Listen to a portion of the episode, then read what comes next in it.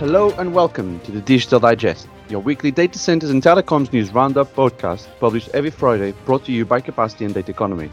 I'm your host, editor in chief João Lima, and with me I have our editor at large, Alan Burkitt-Gray, deputy editor Melanie Mingas, and senior reporters Abigail Opiah and Natalie Bannerman. If there's an edition where we can call it the Billionaires Podcast, it's this week's episode where we look at SoftBank's plans to sell $21 billion worth of T-Mobile US stock Saudi Arabia's sovereign wealth fund buying BT shares, Google's plans to invest $2 billion in a data center in Poland, Digicel Lender's agreement to cut debt by $1.6 billion, and other stories including Equinix's and Meeza's latest data centers. And to top it all off, we also look at the billionaires who are dominating the COVID 19 rich list. But kicking things off, Alan, starting with you, we have SoftBank, which this week unveiled plans to sell around two thirds of its stake in T Mobile US in order to raise $21 billion.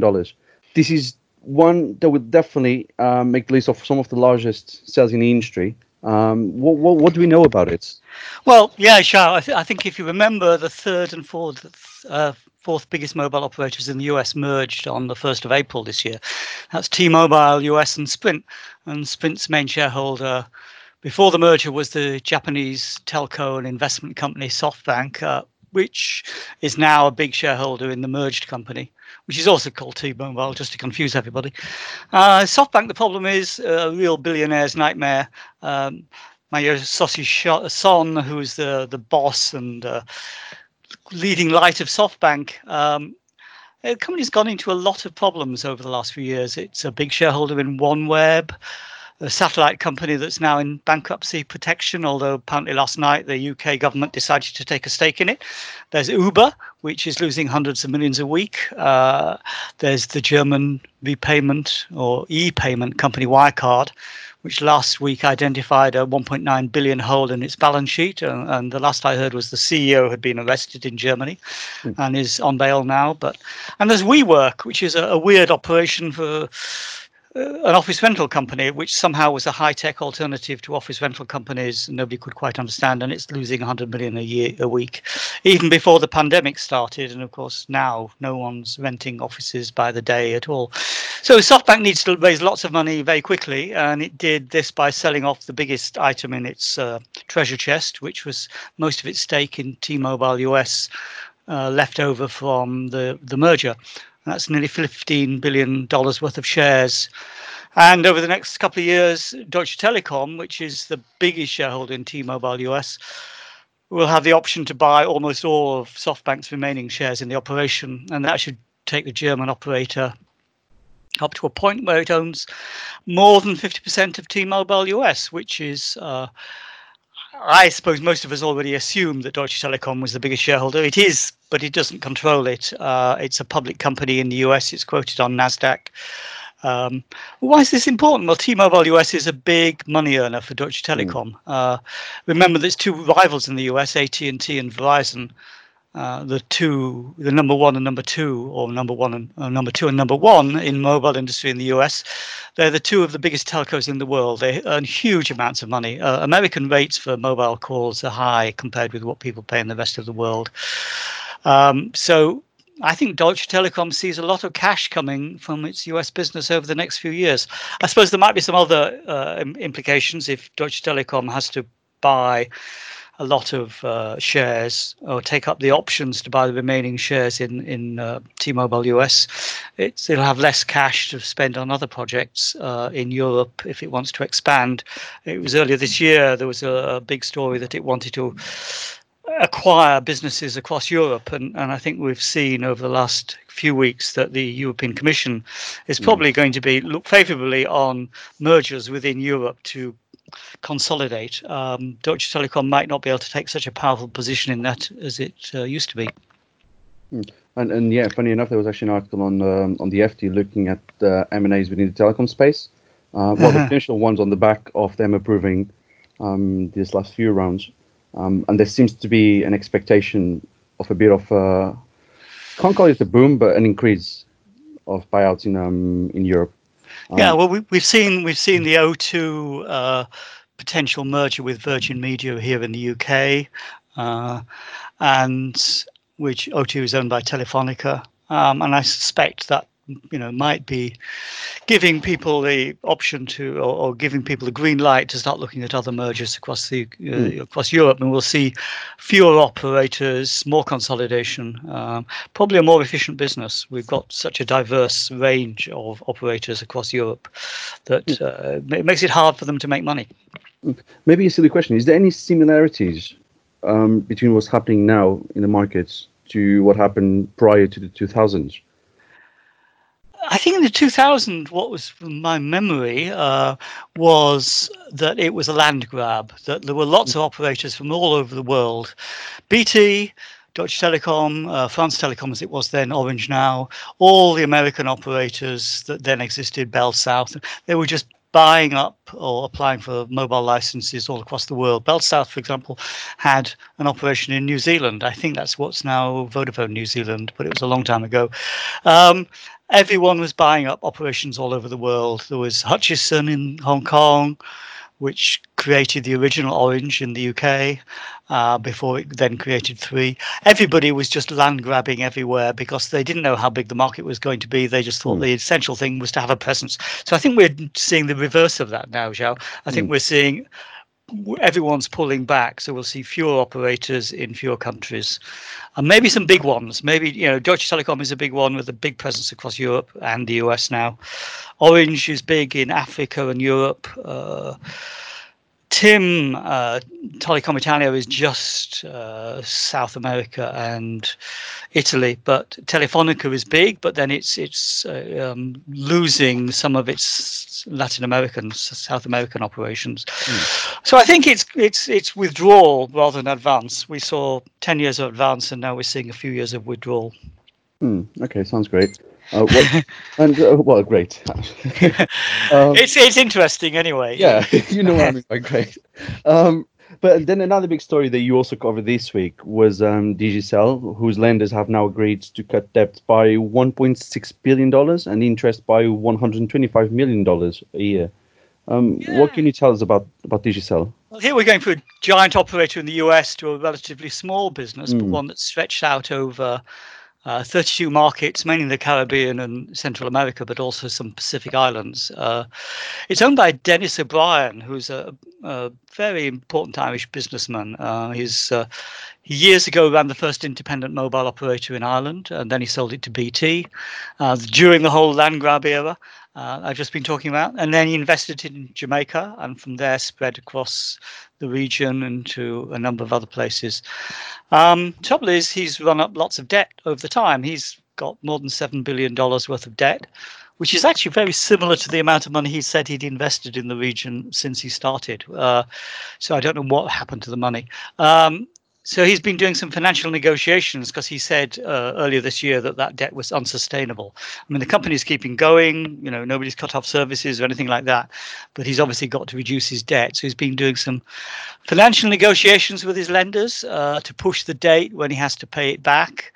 Uh, he's managed to kick it, you know, a few years down the down the pitch of that's a mixed metaphor, but you know what I mean. Hmm. Trouble is, his debt is three times annual turnover, according to the figures released a few months ago. Mm.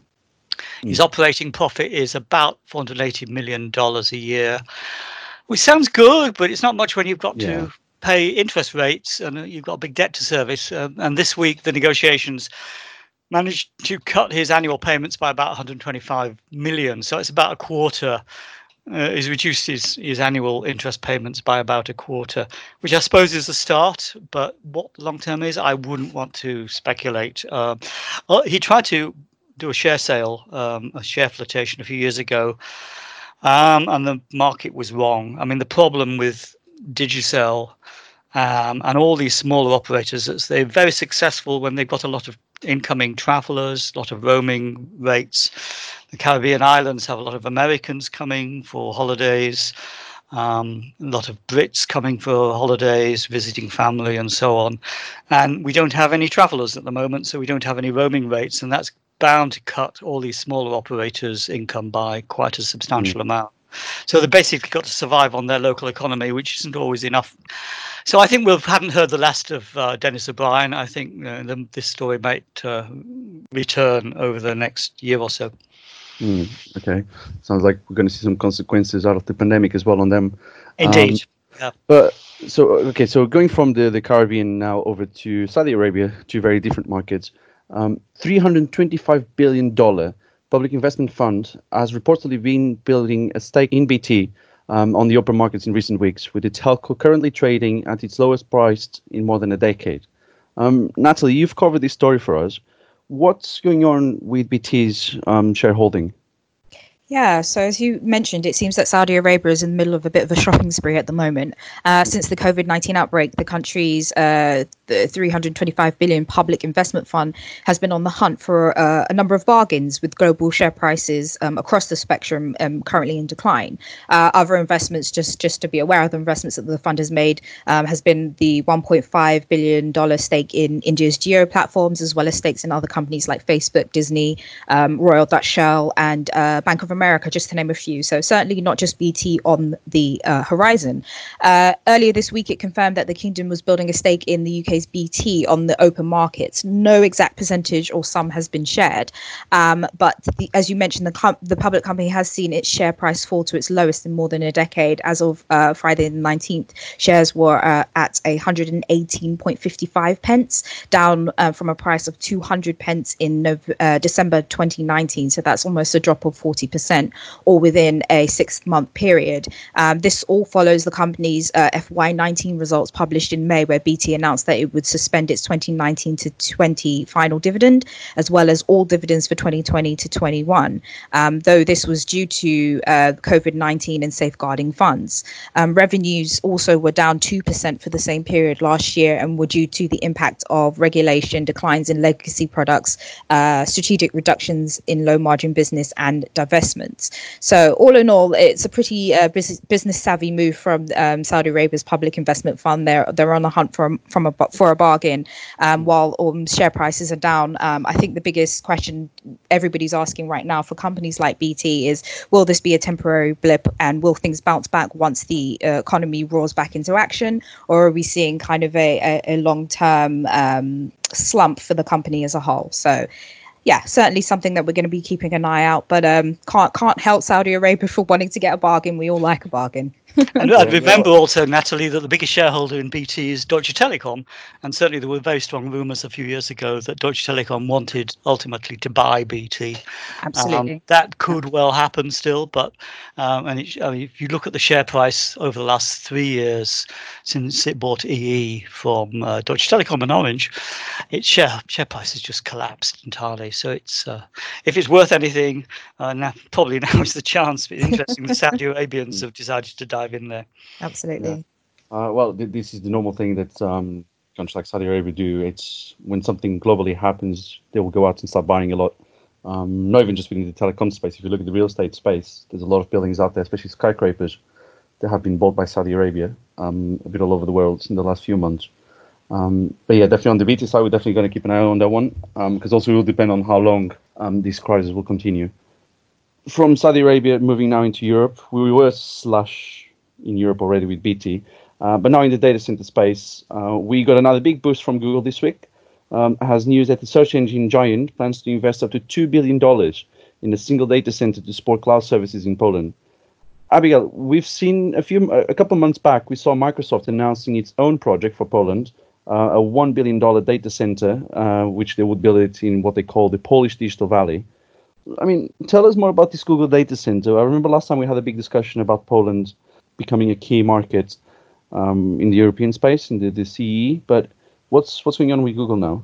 Yeah, you're absolutely right with uh, Microsoft first and now Google. So Google's set to invest 2 billion in a data center to support cloud services in Poland, according to a Polish um, paper that broke the story first. Um, the paper said that the Warsaw Google Cloud region will be set up in the capital as a technical and programming infrastructure hub for Central and Eastern Europe.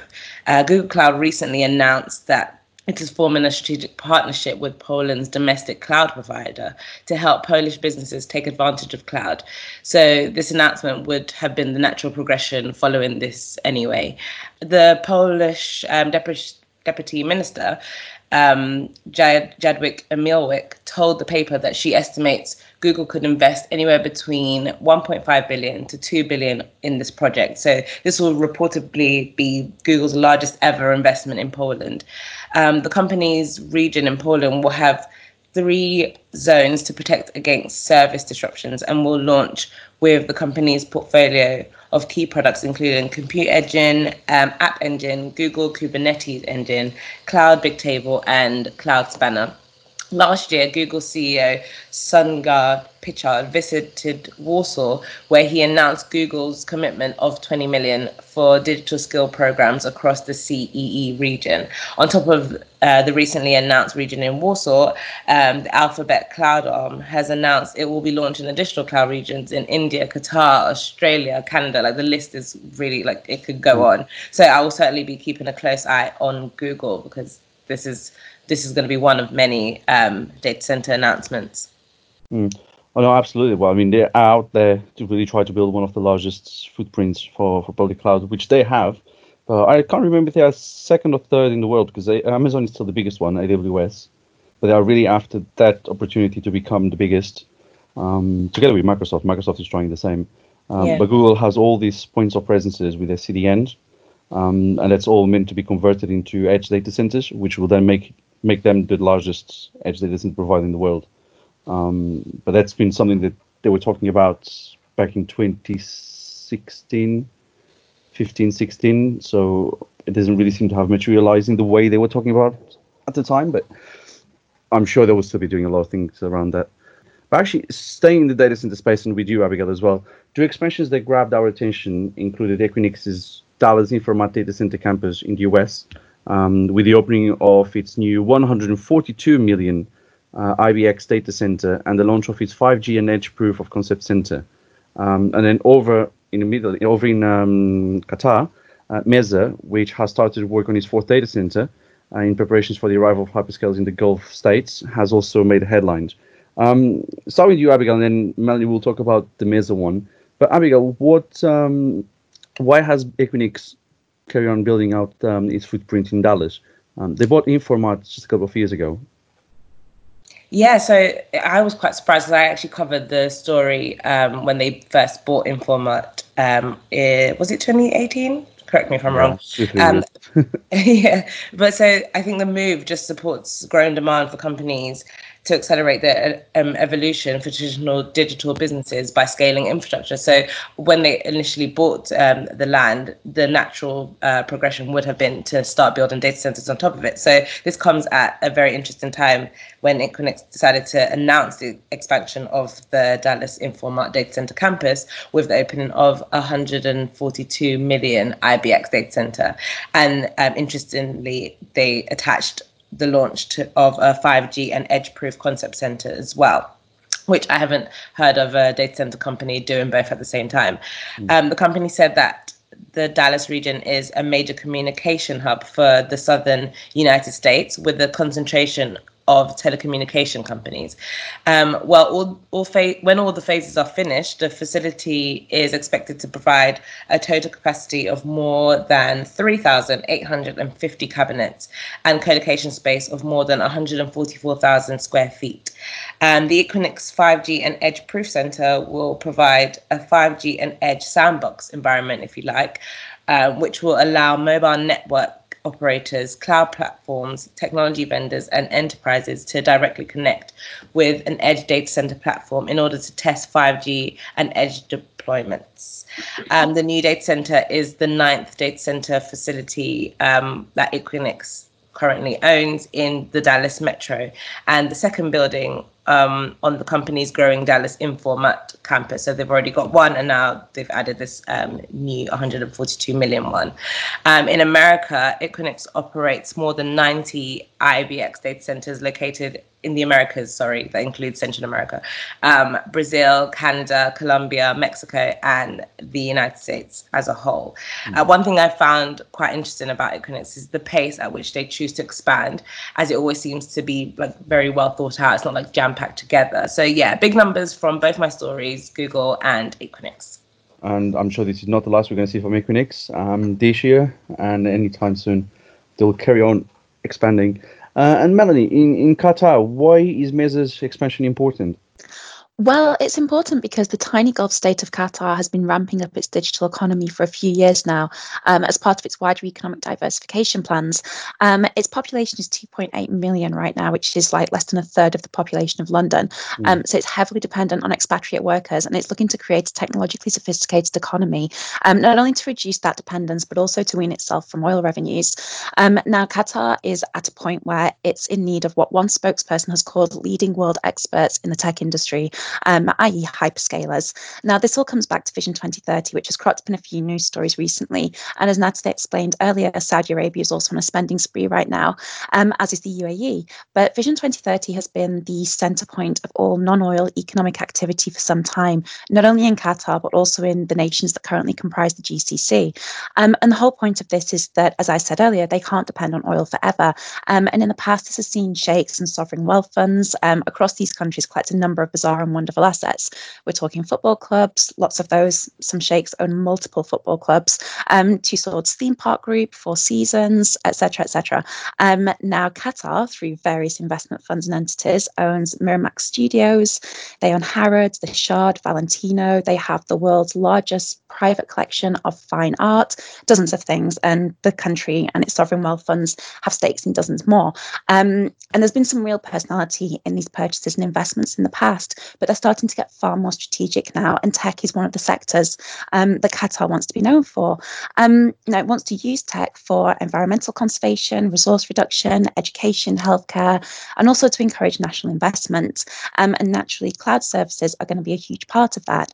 Now, Vision 2030 in the documentation doesn't specifically mention hyperscalers, but it does mention extensive IoT applications, bold ambitions for business, and smart cities, um, and the first smart city under construction. Um, now, on a business level, Meeza, which incidentally is backed by Qatar Foundation, so essentially the government, will play a part in the infrastructure that this will demand, but it knows that it will need others to enter the market too.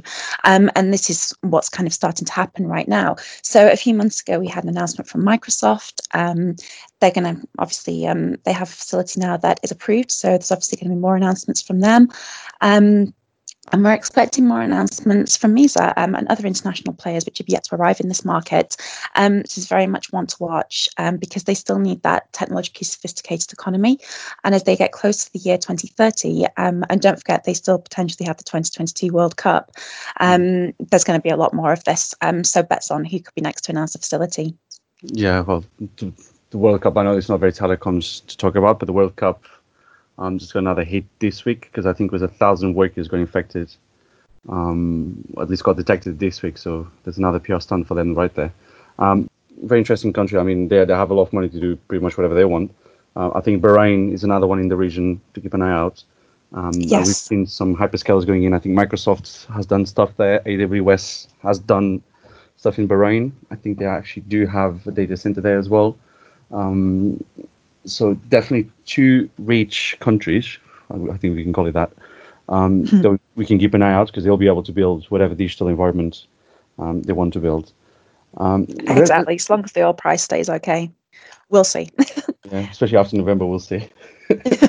um, um, and then quickly over to South Africa now. Gameloft Business Solutions has launched MTN Arcade, a new mobile gaming subscription platform available to all MTN customers in South Africa, a booming market for digital services. Natalie, again, coming back to you, you covered this story. Why is this an important story and how is gaming growing um, in South Africa? Yeah, so as you mentioned, um, Gameloft is a French uh, video game publisher, and they teamed up with MTN to launch um, MTN Arcade.